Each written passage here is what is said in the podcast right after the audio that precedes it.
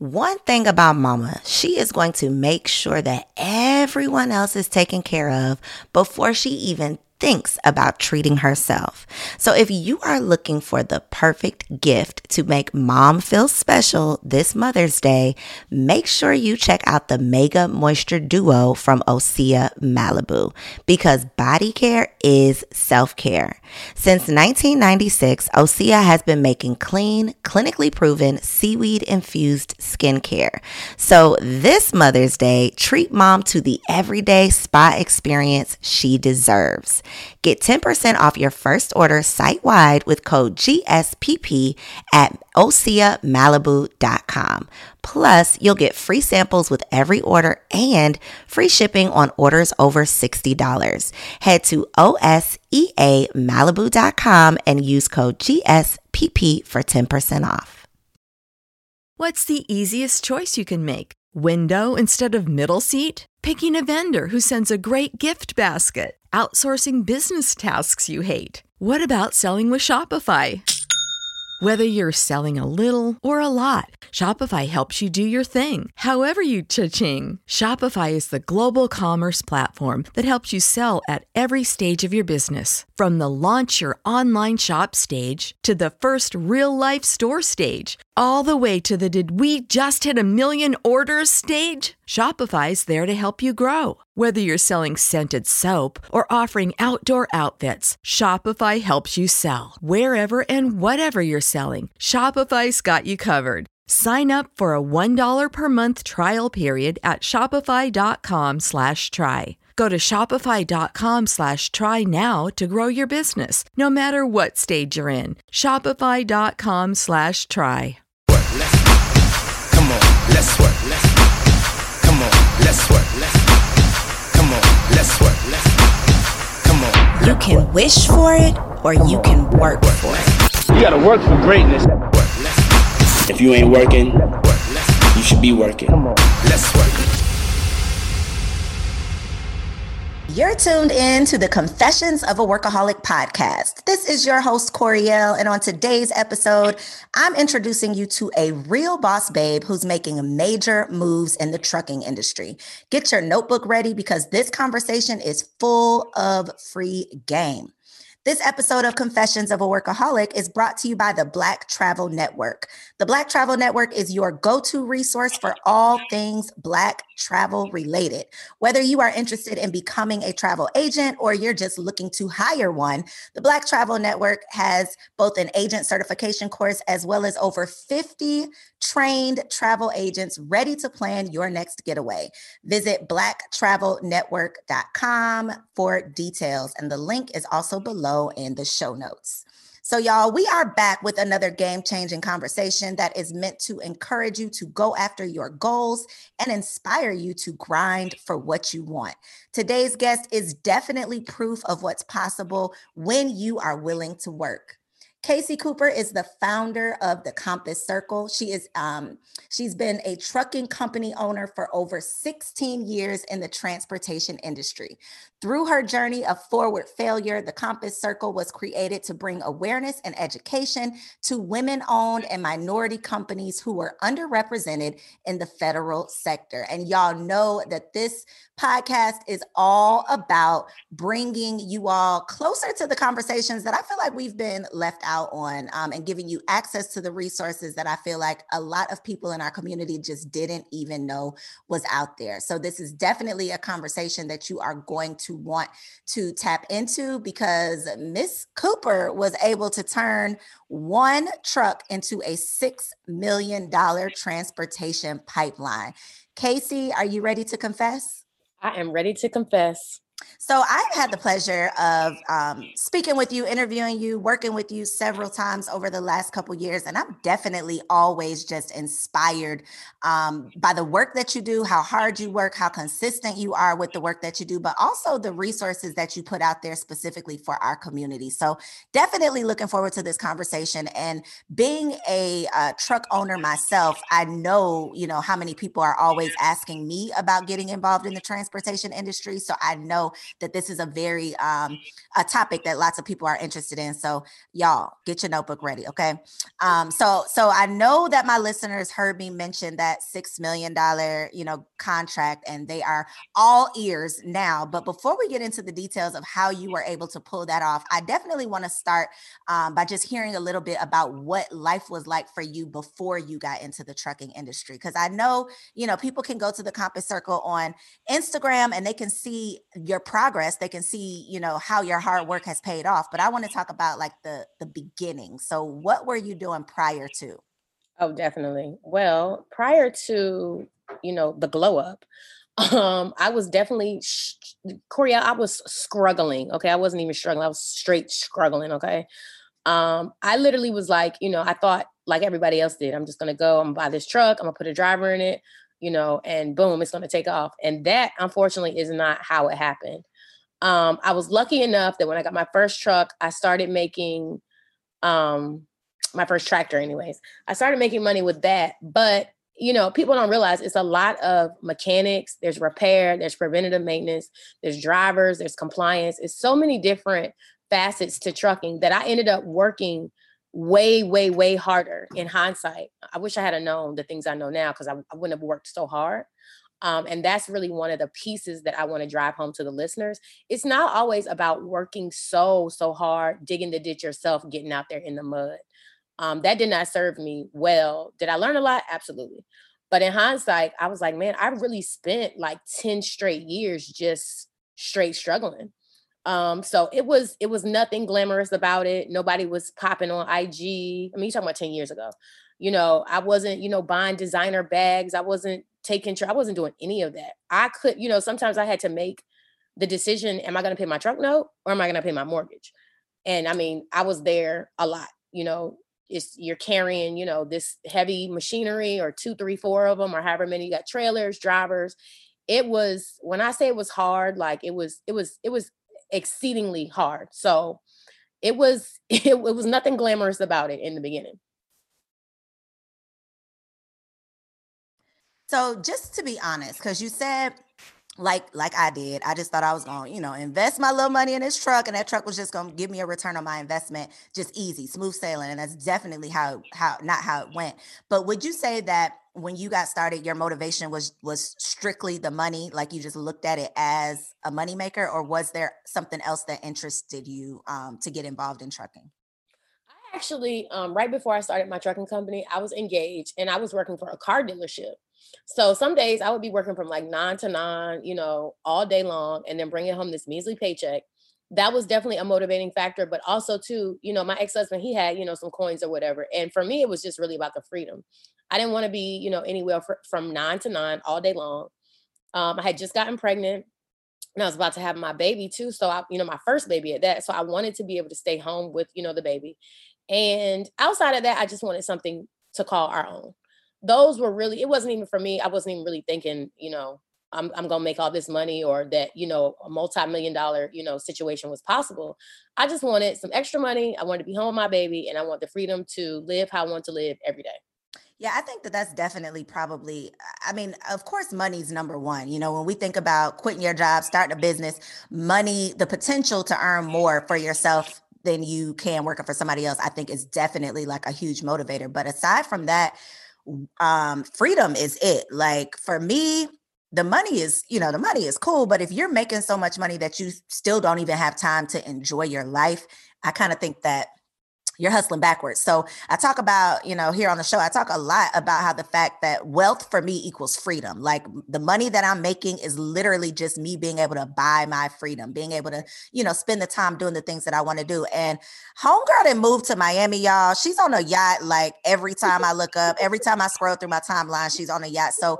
I definitely know that, you know, for you, one of the biggest perks or benefits of being a business owner is that freedom. And I think that it's just so important for us to have these conversations to show other Black women specifically that it's possible. I, I definitely feel like we are like born and raised to believe that we got a slave, like you said, working so hard. If you're not putting in, you know, 40 plus hours a week, sweating, you know, blood, yeah. sweat, and tears, then you're not doing enough. And that is just not the case at all. Um, so your industry specifically trucking is definitely like male dominated. Did that ever intimidate you? And did you ever doubt that you could be successful because women aren't represented as much? It didn't intimidate me. It just really helped me to clearly see that men treat women different than they treat men. And I don't care who feels some type of way about it. Literally, I'm the boss of this company. I'm signing all the checks, but I can say something and it's just received in a different manner than when a man says something. I mean, even to this day, like that's still the case. So a lot of times I work with a lot of women now, but before I would like have a man to go, you know, I was like, why is he not listening to what I'm telling him? Like I got to tell him this two, three times. I get a man to tell you it gets done on the first time. So I just kind of get a little bit smarter about, you know, having somebody the buffer between me and the drivers or me and whoever else. Or, you know, you got to take your truck to a shop. You don't want to just walk in there looking like this, you know, girl that doesn't know anything about trucks. So I would always have, you know, some kind of male representation just to kind of make it a little bit easier for myself. That's funny because that was going to be my next question. Um, is like, how do you get men to take you serious? Because even in pretty much every industry, you know, I've had several businesses that have been in different industries where I've, you know, had meetings with with men for all different types of reasons, and even in industries where we're not underrepresented, men don't seem to take us seriously, and not from the standpoint of they doubt that we, you know, know what we're doing. But in my experience, it's like I'm not here to. This is not a date, you know. Like this is supposed to be a business meeting. Like, what are you, what are you doing? And that was always like the most annoying part for me. That's why all of my businesses have always been women focused because men are just distracted, in my opinion. Yeah. So, how do you deal with that side of it? Like how, how you said, you know, you don't want to go into into the uh, the mechanic, you know, looking like a girl, like you don't know anything. But just on a day to day basis, do you have to deal with those things? And what advice can you share for someone who's may not even be in the trucking industry, but is struggling with that, you know, male ish not so much now because people take me hella serious now. I mean, the, the way I do business now is is very different than I did it then. But I mean, I think we're born and bred to be so nice, be nice, be pretty, be nice, be pretty. Women to me, and I wasn't raised to really have a voice and to say, look, this ain't right, or ouch, I don't like that, or you know, we weren't really reared to do that. So I mean, now and it's it's comical sometimes because like when I say things, I'm not being mean. I'm just being stern because I'm not playing with you. Like a lot of times, to be honest, Corey, I don't even have a time to to really sit and go back and forth. For you know, my my days are are really filled with just you know moving forward. So when I say something, I mean it. You know what I mean? I'm not laughing. I'm not kikiing, especially if it's somebody like new, um, or you know, like a new man or a new male company I work with. Um, but generally, I guess just from the platform I have now, when men come to me, you know, it's so funny. Like I don't even get a lot of uh like inappropriate or guys trying to holler through DM. I don't know. Maybe it's just the energy. Like when they come to me, they're just all business. Hey, we want to learn what you know. Um, or either I guess maybe I'm just so stern that they like, oh, she ain't she ain't playing. So for anybody listening, I would just say, you know, poke your chest out. You know what I mean?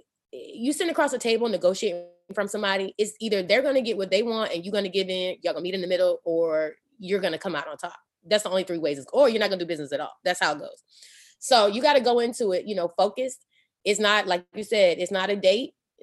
You know, it's not a comedy show. You know, sometimes when you're trying to be nice, that can be taken for weakness. Um, so I'm cordial, but I don't play no games. I get in there, I, I do what I need, and I get out of there. And that's really how how I move. No games to be played. Okay. So, um, one question that people always ask me um, is about like the resources required to get started. And I know everybody's situation is different, but right. what are some of the startup costs if they want to go the route of actually owning a truck? So, one of the okay, so I'm gonna give you a non-startup cost because what people don't know is a lot of times when I started, I didn't have any credit whatsoever. Um, I'm talking about early, early on. So what I did was I went to DMV and I got the CDL manual. I studied the, you know, the the three chapters or the three components that I needed to to study. And I got the permit to take the road test. I'm saying all this because even if your credit is not strong, but you're trying to get finance or you're trying to, you know, do a lease with a truck, that CDL holds a lot of weight because to a finance company, they're like, okay, well, if you got a CDL and you're trying to get a truck, chances are you're going to drive. And if you can't drive, you will be able to drive. And they feel a little bit more comfortable, you know, financing you. So that's one way. Um, you definitely can get in, you know, with very little overhead. Um, I would say, really though, I was surprised when I actually got my first and second truck. It really wasn't a large down payment. My first truck was eighty thousand dollars. I had to put like twenty five hundred down, and then you figure another like. Now this is sixteen years ago, so some things done changed. But I maybe it wasn't even five thousand total for me to get everything up and running. Um, I would still say that's just to get the financing, the you know the tags and all of that. Now, fast forward sixteen years ago, everything is more expensive. So of course, you know with inflation, everything's gone up. Um, but I would just have, I think a comfortable amount is anywhere between 10 and 20,000 per vehicle. Because if you drive off that lot and you don't have a warranty and your engine goes out or, you know, your rear end goes out, you want to have that cushion to be able to really, you know, help you out in the event something does happen. Um, you know, you, there's tags, there's insurance, um, there's your driver. There's also just getting your truck up and rolling and running and you know getting it maintenance. I actually had a, a, woman in my program she bought two trucks. She did not have them financed i mean she did not have them uh, maintenance and her driver lived in a different state than where the truck was. So when the driver goes to pick up the, st- the truck he has to stay out there for two weeks before he can even start because her truck had to go back in the shop and that was ten thousand dollars just to get you know get it up and going. Plus, he had to stay in the hotel for two weeks, and then a week later, she put another truck on the road. Same situation, had another driver fly in. Driver had to stay in the hotel for two weeks, and that was seven thousand dollars on top of all the other fees. So those are just kind of like some of you know the the costs associated with getting a truck on the road, but please do your due diligence to all the listeners. This is not a game. These trucks are expensive and you don't know who had them prior to you having them. You don't know how they were maintained. So please get an oil test on the engine. That's like $500.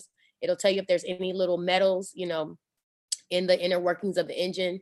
Have a mechanic, a trained diesel mechanic go out there and, you know, look at that truck and tell you, you know, what's up with it. And don't be afraid to walk away. If it's not the right truck, you will find another truck. So those are just a few. So you mentioned, um, you know, what you need to do if you're buying. I well, well, yeah, if you're buying a used truck. But in your opinion, and based on your experience, do you would you advise someone to pay cash for an older truck or buy a new truck and finance it so they're not out that cash? Try to finance a moderate truck. You know, trucks can go a million miles. So you you got some 96s, 97s, 99s on the road um, and they don't have all the bells and whistles that a lot of the newer trucks do. Um, my mechanic is very old school. He's like 70 years old and there's nothing he can't fix, but he doesn't like the, you know, the newer stuff. I would say just find something in the middle, you know, 2005, 2006, moderately priced, you know, something with not too many miles on it. Um, that's not really expensive. To be honest, Coria, I wouldn't go over my my first tractor I bought was seven thousand dollars. That tractor is still rolling to this day. Um, the second one I bought after that was like eighteen thousand that's still rolling to this day. So I wouldn't really go over, to be honest, you know, like 25,000 at the most. Um, and I wouldn't buy anything brand new just because the payment is going to be so expensive along with the new authority and all that kind of stuff. It just kind of negates, you know, the money you're making. And you don't have to have a brand new truck too. You know, people think, oh, I'm gonna get this brand new truck and it's gonna be all this and all that. But brand new trucks break down too. Um, so something moderate, you know, not too expensive that you can go out there and, you know, just get started. But reliability is what, you know, what really matters. Sometimes people get into this, especially men. Oh, is that a KW? That's a Kenworth? That's a Pete? Listen, at the end of the day, you need a good working truck. You know, that could be, you know, just like cars, Mercedes, Range Rovers, you know, yada, yada, yada. It really is going to depend on that vehicle, specifically, you know, that maintenance and, you know, that vehicle's history. So would you say, well, I already know the answer is no. Owning a truck isn't a requirement to make money in the transportation um, industry. So for the people listening who are like, I want to get involved, but your girl ain't got the coins to go out and buy no truck cash, or maybe they don't have a credit to finance one, or whatever they're, you know, maybe they're just not interested in going that route. What are some other ways that you can make money in the industry? So people don't know, but I mean, you don't have to. Okay, so so I'm a, I'm gonna spread this out. So we're gonna talk the federal side, and then we're gonna talk just straight trucking, like private sector. So even if you don't have enough money, or you're kind of scared or whatever, at this level, Corio, I don't even recommend if you're not about this trucking life, or you don't have like a strong, you know, uh, somebody's gonna drive, or like that strong male presence to help you really, you know, do what needs to be done. I wouldn't even advise getting a truck. Um, but if you do, there's other ways. One one main way is you can actually get your authority. You can put the down payment to get the authority active, but then you can just sign on owner operators. That's a much easier way to build a fleet. You don't have to have all the maintenance. You don't have to, you know, you're not responsible for the drivers. Um, we actually, funny enough, we have a turnkey trucking program that actually helps helps you do that. Um, and then on the federal side, to facilitate these projects, you don't have to have the equipment either. You can actually get the scope of work, you get the contract, you break it down, you look at it. And based on what the requirements are, let's say you need three trucks, then you just go and you find either three owner operators or you find a company to give you the three trucks and you mark up, you know, the price of or the cost of their, you know, their service. That way you don't have to have the equipment. It's really the equipment and the drivers that either make you or break you. So those are just two really creative ways that a lot, a lot of people don't think about to kind of work around the equipment portion. So I know a big part of your business is, you know, the government contract side. What would you say is like a misconception people usually have about qualifying or being uh, positioned to get those contracts?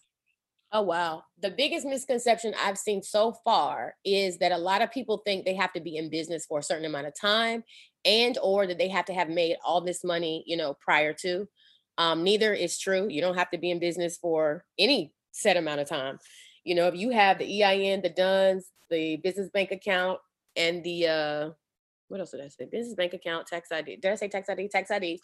Then you can register to do business with the government that to me has been one of the most, you know, common myths I've had to dispel.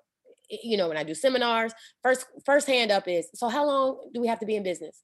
Okay, so I dispelled that myth. The second one is how much money have I had to make? So neither is true. The government understands that you're a small business and really you're helping them out too because there's not enough contractors in the world to facilitate all the jobs. And there's not enough contractors to even spend all of the money on these projects either, especially right now. Um, so you don't have to have, you know, the equipment. Just make sure you have the things that I mentioned and, you know, get in there, start looking at contracts and find something small to start that doesn't have a lot of moving pieces and that you're comfortable with. That's that's most important. How much easier is it, would you say that it is to sell your services to other businesses or to the government versus, you know, sitting on social media all day trying to sell yourself to consumers? Oh wow. Um, you know what, Coriel, they both come with with with gives and takes selling your services to the government isn't hard. It's just that you have to get their attention. I think in regular, you know, business to business, it it just depends. I mean, it just depends on what kind of industry you're in. If you do hair, of course, and you know people see your work, then of course, you know people are to flock to you. Um, I think social media also is a really good tool for business too. Um, especially, I mean, just me personally, and I know like you and another other, some other females that you know I follow. I think it's really helped us, you know, broaden our horizons, get other opportunities. You know, you can kind of piggyback off what you do. And now you're doing podcasts, and now you're doing speaking seminars, and you're doing all this other stuff. Um, but for me, the government provides longevity, which is what a lot of small businesses don't have. Even if you have one customer that you're going to work with, and let's say you're building them a deck or you know doing something, you still need more customers after that. So with the contracts, typically they last for either one to four or five years and that's where you're really going to grow because you don't have to worry you know for the next four or five years okay where's this income going to come in at? Um, all of it in my opinion is very doable. With the government contracts though it's going to be a lot of reading you know a lot of comprehension and a lot of research. So if if that's not really your thing then it might be best to have somebody you know who is you can bring them in on kind of like a partnership deal um, hey for a small percentage if you can help me you know because some of us are not strong readers um, and I think that's what deters a lot of people from government contracts. But I mean, all of it is out there. It's literally all out there for the taking. I mean, we're walking around with these $1,200 phones in our hands. So we have to do our due diligence to, you know, use that as a resource and really level up. So don't sleep on the contracting side, but like you said, there's definitely um, major opportunities and just connections that come from um, putting yourself out there on social media too. Um, so earlier you mentioned the fact that you know guys take you serious or people take you serious because you're not playing any games. So I just want to talk about confidence for a quick second because a lot of the opportunities that you have come from you putting yourself out there, speaking up for yourself and showing, you know, what you're capable of. What advice can you give to someone who struggles with confidence or struggles with being assertive or, you know, speaking up for themselves or putting themselves out there? So for me, it's basically like, listen, we we all have have have failed we all are going to fail we all you know it's just a part of life i used to feel so bad about my failures because i was so invested you know what i mean just not even just monetarily but like my heart was really into things so when they went bad i was low key like depressed so you just got to get over it i mean we all are people, we all are humans, and we all are going to experience joys, setbacks, pains. And a lot of times that's really what helps people identify with you. Like, yeah, you may be all glamorous now, but everybody's not. And people are in their own, you know, their own paths and their own timelines. So for me, confidence is one thing, but it's really the authenticity too that really, you know, seals the deal. Um, and just, you know, being confident in who you are. I'm not you and you're not me. I'm here to do, you know, what I'm here to do. And once you kind of just catch the wave of, you know, you're doing your own thing, I think it's easier to be more confident because you're not looking at anybody trying to keep up with anybody or trying to compete. And for me, that's where the confidence comes in. So we hear this cliche saying all the time it's only one you, that's your superpower. But really, when you dice that down, there is only one, even twins aren't the same. You know what I mean? So there is really not another you. And a lot of times, I know specifically for my situation, like in my family, I'm the airbender. Like I'm the one breaking all the generational curses. I see you, post about that all the time. For me, that is that, you know, my family, I'm that person. So for a lot of us, it started off hella rocky. Like I was a black sheep. Nobody knew what I was doing. They were talking about, oh, federal contracts. What are you talking about?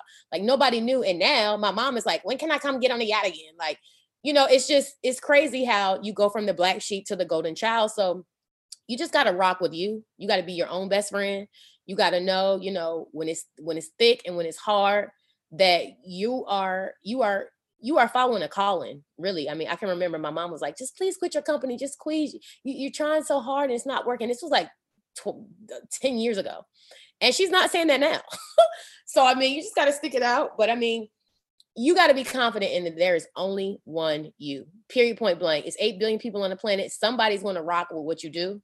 And those who don't don't have to watch or don't have to partake. And that's just you know on period on period. Listen that's the perfect place that's the perfect place to to end the conversation because i think that that really in you know boils down what exactly it takes to be successful in any industry for sure. But for the listeners who are interested in getting into um, trucking i know you have lots of resources um, to help other people get paid. So definitely let them know how they can stay connected with you on social media where they can find you online and tell them a little bit about some of the resources that you have for them Oh, absolutely. Well, we just rolled out a brand new campaign. We touched on it a little bit earlier. It's called the Turnkey Trucking Program. I know for a lot of people who want to do trucking because it looks cool, but really, and you know, they don't know this in hindsight, but in hindsight, it, it, it, becomes an issue of the equipment and the drivers and all the things we talked about. So it's basically a program, it's a truckless program where we we we hire the fleet for you, we set up the entire trucking components for you, to where it's all outsourced. You have very little to do um, in terms of you know uh, responsibilities. You have a in-home dispatcher, and basically you get paid every week, and it's your responsibility to just pay your driver. Easy, um, no trucks involved that's a new uh, campaign we just came out with. It's it's it's really doing very well right now. Um, and you can find that on my website at www.thecompasscircle.com forward slash lease. The website to kind of browse around and see what other, you know, interesting things we have going on is www.thecompasscircle.com. And you guys can find me on Instagram at The Compass Circle, on Facebook, The Compass Circle, and on YouTube, The Compass Circle. This has been another game changing episode of Confessions of a Workaholic, meant to inspire and empower you to get that ass to work because you already have everything you need to get everything you want if you are willing to work. I love you. See you next week. You can probably treat yourself to an ad free upgrade or at least grab an extra latte after getting a Chime checking account with features like fee free overdraft up to $200 with SpotMe no minimum balance requirements, and no monthly fees. Open your account in minutes at chime.com slash goals24. That's chime.com slash goals24. Chime feels like progress. Banking services and debit card provided by the Bancorp Bank NA or Stride Bank NA members FDIC. SpotMe eligibility requirements and overdraft limits apply. When you need mealtime inspiration, it's worth shopping Kroger, where you'll find over 30,000 mouthwatering choices that excite your inner foodie. And no matter what tasty choice you make, you'll enjoy our everyday low prices, plus extra ways to save, like digital coupons worth over $600 each week. You can also save up to $1 off per gallon at the pump with fuel points. More savings and more inspiring flavors make shopping Kroger worth it every time. Kroger, fresh for everyone. Fuel restrictions apply.